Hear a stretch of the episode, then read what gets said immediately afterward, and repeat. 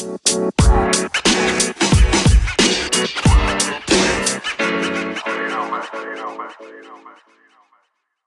morning, afternoon, or evening, wherever you are in the world. Welcome to DBN News for 7 29 19, the semi daily news that even plants crave and Anchor's number one gaming news podcast.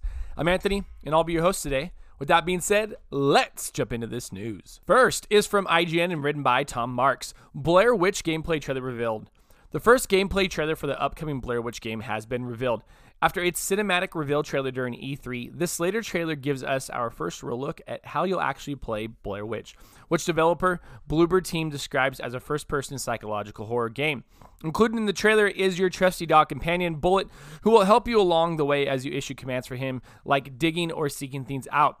Also featured are some far less adorable monsters in the woods, in particular, terrifying or a particular terrifying cabin, and lots of home video recordings that evoke the original film. Uh, you can actually check, check this out on YouTube right now.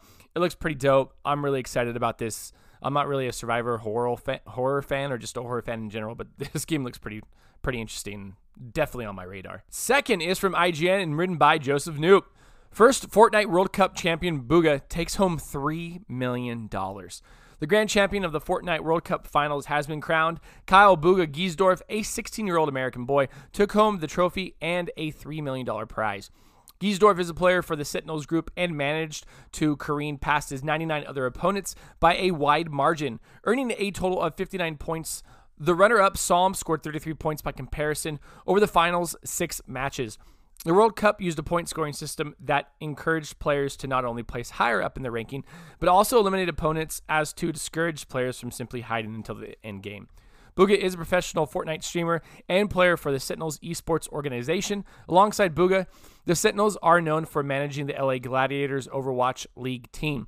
The Fortnite World Cup Championship is Bugha's first major uh, tournament title, but Epic Games has announced a new Fortnite Championship esports series, so there will be plenty of opportunities for Bugha to try and retain his title. Going into the tournament, Bugha faced big name competitors like uh, Turner Tfue, Tenney, but Bugha became an early leader after winning a victory royale in his first match. He also noticed or notched nine eliminations that round, cementing his dominance in the solos tournament early on. The win at the Fortnite World Cup instantly catapulted Bugha into the upper echelons of competitive Fortnite. The new frame or fame even brought unwanted attention as hackers briefly took over Bugha's social media accounts following his $3 million win. Bugha's social media team has since regained control of his social media channels. Words can't even explain how I feel right now, Giesdorf said from the championship circle. I'm just so happy. Everything I've done, the grind, it's all paid off. It's just insane.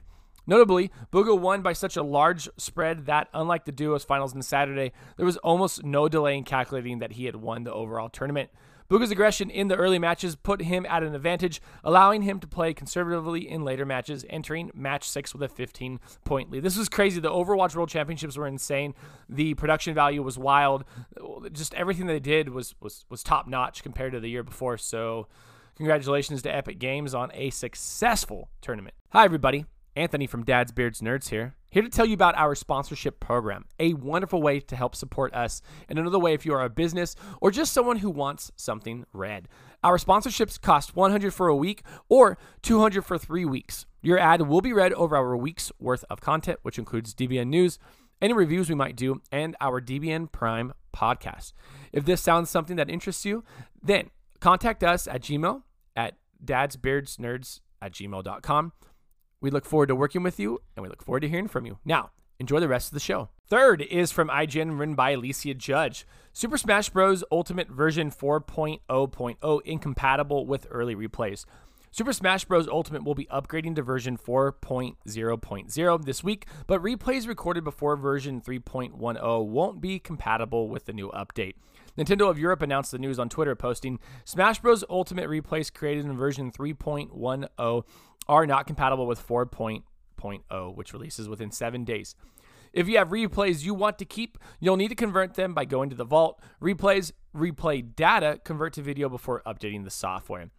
Some eagle eyed fans, including the leaks account Nibel, spotted that the original tweet by Nintendo of Europe read, which releases 31 7, which suggests a new version should be going live in the next two days. The tweet has since been deleted, however. So if you got super awesome Smash replays that are not going to be compatible, save them or you're gonna lose them. Fourth is from IGN, written by Matt Kim. Hitman 3 currently in development. IO Interactive, the Danish video game developer behind the Hitman series, is already looking towards making Hitman 3. But before that, IO Interactive may release a completely new IP first. In a new episode of the Noclip video game documentary, host Danny O'Dwyer visited IO Interactive's office in Copenhagen to find out how the studio was able to survive a dramatic 2017 where parent company Square Enix tried to sell the studio. Instead of finding a buyer, IO Interactive underwent a management buyout to become an independent studio and the owners of the Hitman IP. While you can watch the full episode of the documentary for free to find out how IO Interactive rose from the ashes to develop and release Hitman 2, it's what CEO Hakan Abrak said or says about the studio's future that is of interest to fans of IO's Hitman series. Hitman is a trilogy. That's a there's a bright future. There's this full realization of the whole world of assassination that we're looking towards as well, Abrak said. The world of assassination, when that's complete, is going to be one game with all the locations starting from Paris and Hitman uh, to the last location in Hitman 3.